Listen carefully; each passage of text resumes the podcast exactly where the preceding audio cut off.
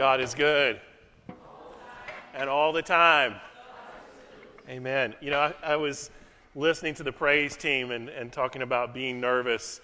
And it doesn't matter, like, who's up there or um, how little practice they have or if they've never played together. It always sounds so beautiful. It's kind of like when you tell someone, that's a wonderful outfit. And they say, oh, this old thing, nah. But it was, it's a beautiful time to be together and to worship. And as you see from the Lord's table today for communion, things are set up a bit differently.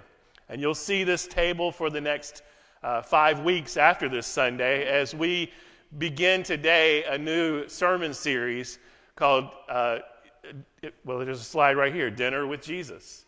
Could you imagine if you had the opportunity to sit across the table from Jesus himself, to be at a party with Jesus, to be at a dinner gathering and hear Jesus tell his stories and make his Jesus jokes that he was so good at, to, to share a meal with him and to be in the excitement of the room? What kind of things would he talk about at that dinner party? What kind of questions would you want to ask Jesus? And we don't really have to imagine what this would be like because there are several stories, many from Luke's gospel, that we will look at in this series that give us a glimpse into these party moments, these parties with Jesus. Not just dinner, but real parties. And what kind of conversations Jesus actually had at those table fellowships. And hopefully we will learn something about hospitality, welcome, fellowship, and maybe even learn something that will change the way we invite others into our own lives as well. Before we come to this story from Luke's gospel, let's go to the Lord in prayer. Lord, we come to you as the host of the table today. The table is set before us with symbols of your body and your blood. We ask, O Lord, that we would have hearts and minds that are not only open but hungry for the meal that you have prepared. That we would have starving hearts and hungry minds to receive the word, the bread of life that you provide for us.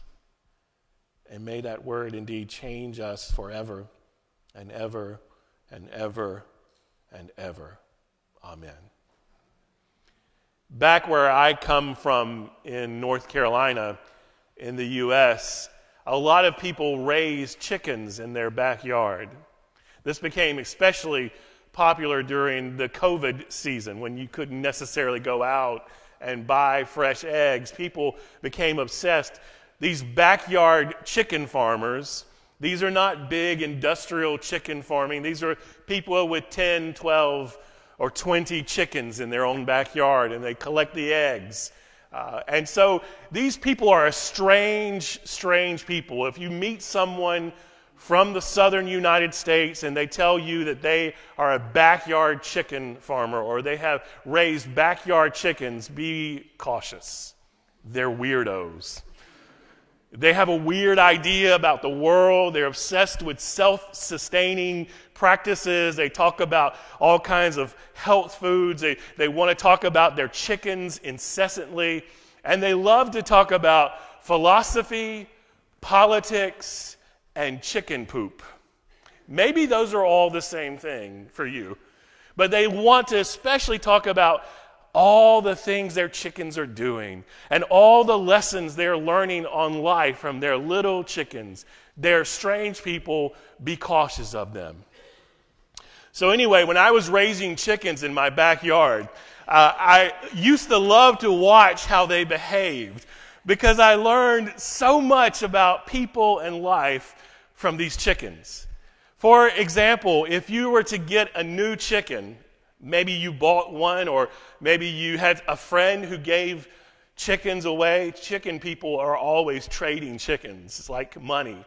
And so you bring it home, and you have your area of the yard for your chickens. You can't just place the new chicken in with the old chickens, because they will freak out. They will get very upset. They, they don't know this chicken. This chicken is a strange chicken, a foreign chicken. And they will avoid this chicken and talk about this chicken behind the chicken's back. And then eventually at night, when all the chickens come into the coop, they won't let the new chicken in. It has to sleep outside in the dangerous night.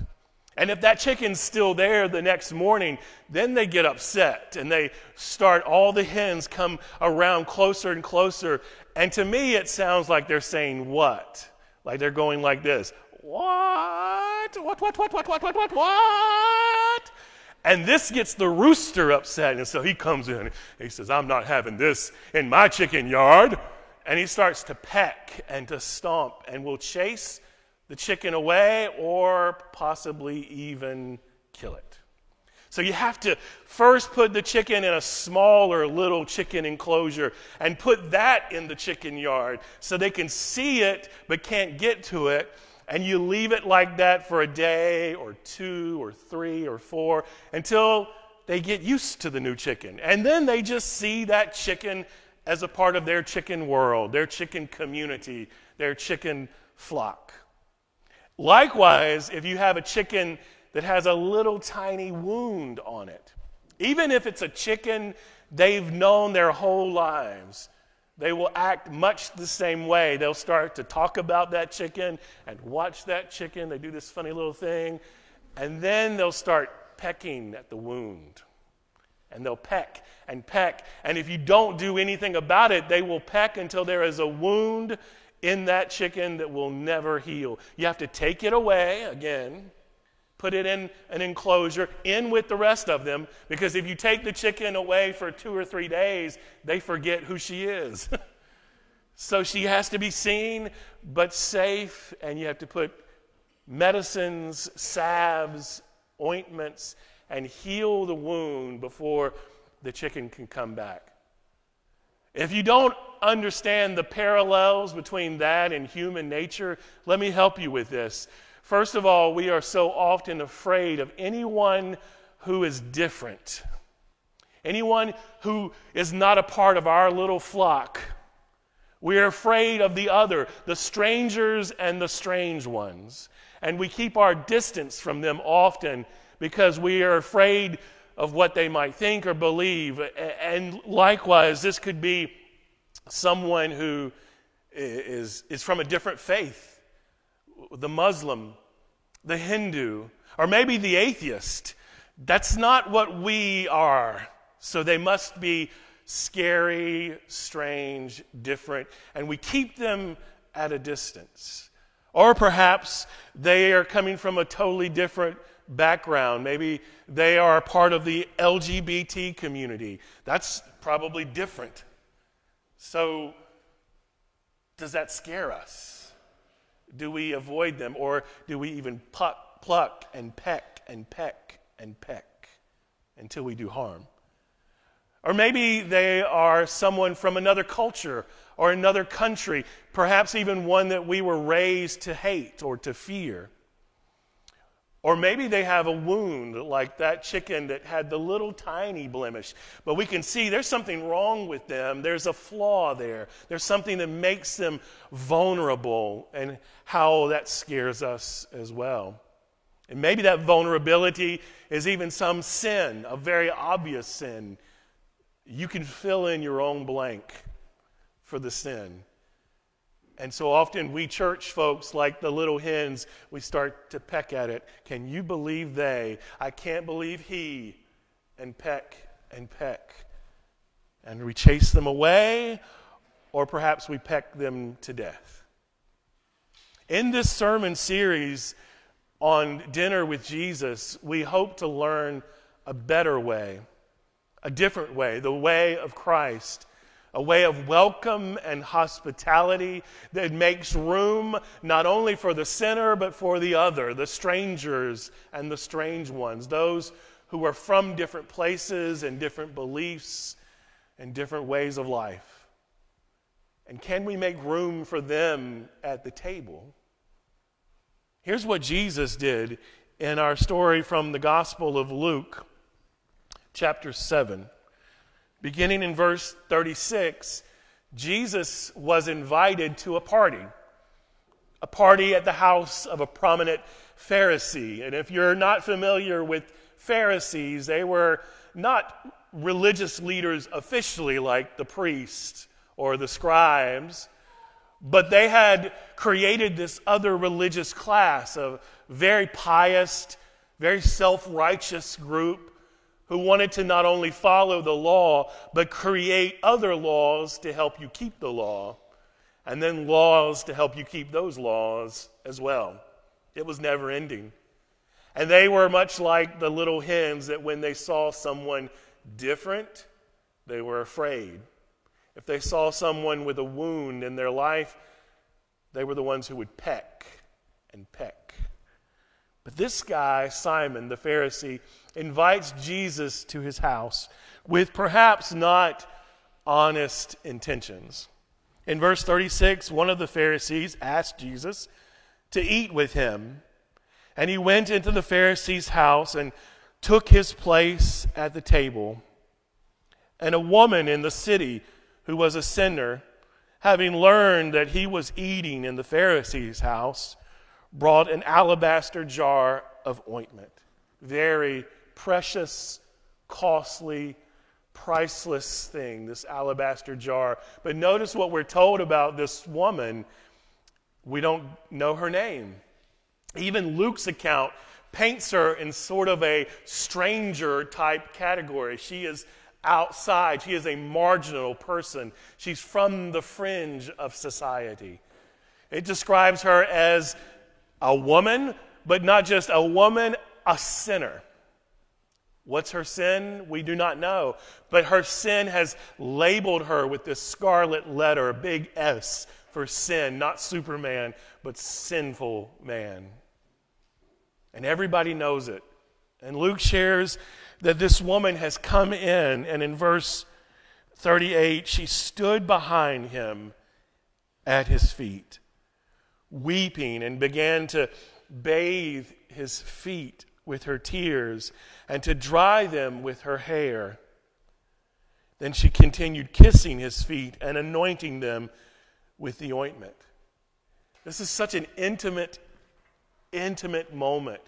She is touching Jesus, wetting his feet with the very salty tears from her eyes. She's a woman, she's a sinner, and she has completely surrendered herself at the feet of Jesus. And her tears are bathing him. She's drying him. She's touching him. She's breaking every cultural taboo imaginable. She's connecting with Jesus. In verse thirty-nine, now when the Pharisee who had invited him saw it, he said to himself, this is an internal monologue, he thought to himself, if this man were a prophet, he would have known who it and what kind of woman this is who is touching him, that she is a sinner. Notice the condemnation. Condemnation for the sinful woman, but also condemnation for Jesus. How, what kind of a man is this? We were told it by Jesus earlier in Luke chapter seven that the Son of Man comes eating and drinking, and they say, look, a glutton and a drunkard, a friend of tax collectors and sinners. Nothing but disdain and hate for Jesus. This Pharisee has judged him, and he's judged her, and he's found them wanting. And he, of course, is righteous enough to know the difference. But Jesus, aware of his inner thoughts, in verse forty, begins to speak. Jesus spoke up and said to him, Simon, I have something to say to you. Teacher, he replied, speak. It's not so nice the way that's worded, by the way. It's not like, oh, please let me hear. It's almost like he's talking to a servant. Speak. A certain creditor, Jesus explains, a certain creditor had two debtors. One owed five hundred denarii and the other fifty. When they could not pay, he canceled the debts for both of them. Now, which of them will love him more? Simon answered, I suppose, the one for whom he canceled the greater debt. It's almost like he doesn't really want to answer the question. The answer is obvious, but he doesn't like it, we think. And he doesn't say something nice again. He goes, I suppose the one with the greater debt. He doesn't like this story from the beginning to the end. He doesn't like the idea of canceling debt, for one thing, much less canceling two different debts of such great difference, but canceling them both equally. And Jesus' question is, who would be more appreciative? Who would love this the most? And who would have the most love in their heart for the one forgiving the debt? Simon, you can just hear him. That's not in the Bible. That's in my head. I suppose the one with the greater debt. And Jesus said to him, you have judged rightly. Then turning toward the woman, he said to Simon, do you see this woman? I entered your house, and you gave me no water for my feet, but she has bathed my feet with her tears and dried them with her hair. You gave me no kiss, but from the time I came in, she has not stopped kissing my feet. You did not anoint my head with oil, but she has anointed my feet with ointment. Jesus is recounting for her all of these different forms of hospitality that were expected in the ancient world that Jesus lived in. You come into a stranger's house and you, you anoint their head with oil. You greet them with a holy kiss. You wash their feet dirty from the journey. That was the, the, the esbon or the ubon of Jesus' day.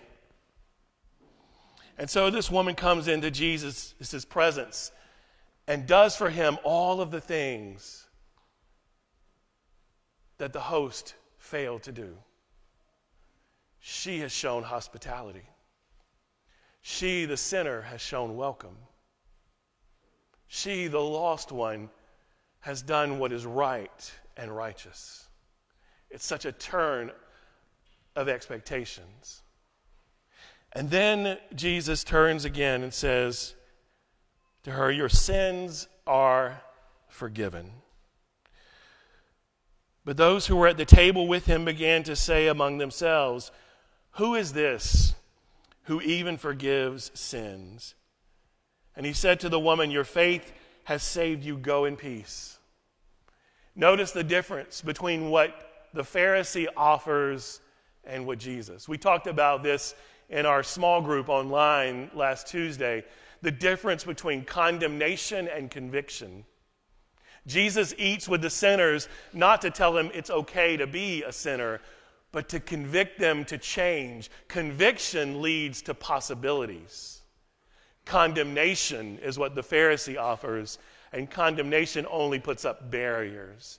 It stops us from moving forward. And so Jesus invites us to consider, who are you today in this story? Are you Simon, the Pharisee who offers barriers and roadblocks to the lost, to the marginalized people in your life? Are you like Simon who offers condemnation that pushes people away or pecks at their wounds? Or are you like Jesus who creates a safe space to bring in new and strange people into the flock? A safe space that creates an opportunity for the ointment of grace to be applied to the lost, salve for the wounds of this world. Or perhaps you're like the woman. Maybe that's whom you identify with the most today. And you come here, maybe not even by invitation, but perhaps just looking for Jesus. and you wonder, will you be welcome at this table? Will you be welcomed into the party and the fellowship? Many years ago, I had the opportunity to attend an installation service for a pastor. It was a very prominent church, very historic, lots of doctors and lawyers and politicians and people of high-powered positions in the community.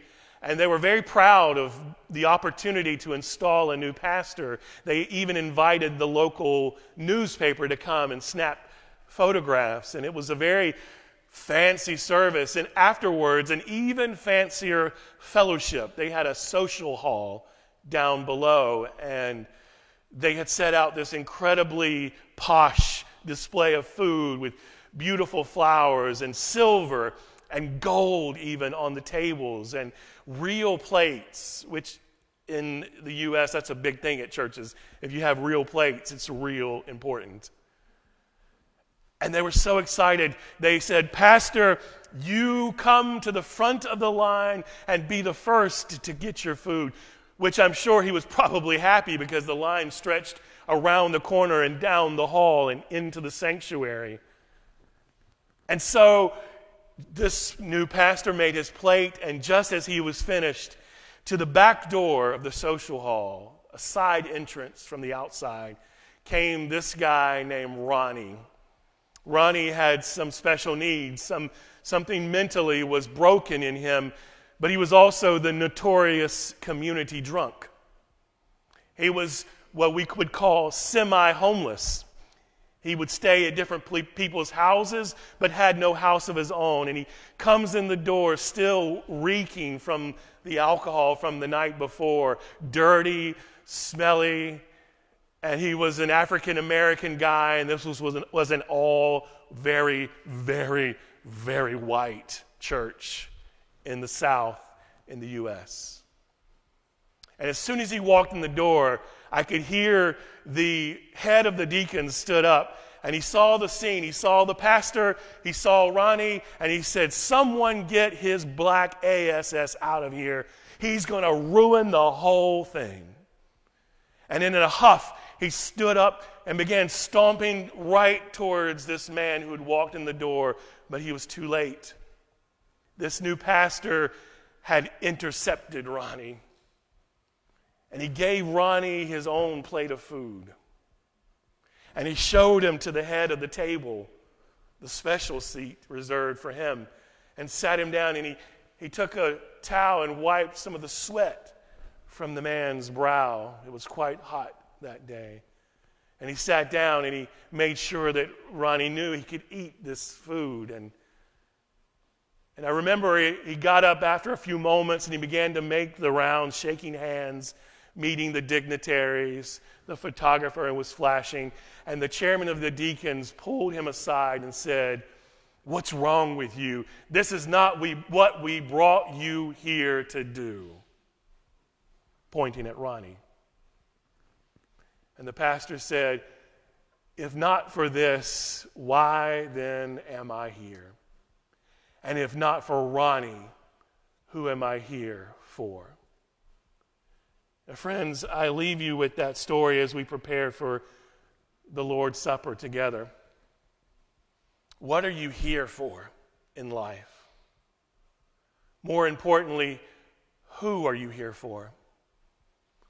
Who have you come to bring life to? Who can you welcome to the table? Who can you make room for in your own life and welcome into your own sacred space? Are we, again, more like Jesus or more like Simon the Pharisee? Would you pray with me as we prepare?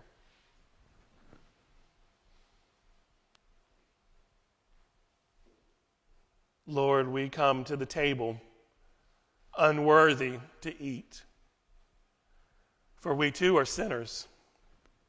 And we too fall short of your glory. But praise you, O God, that you have made room at the table for us.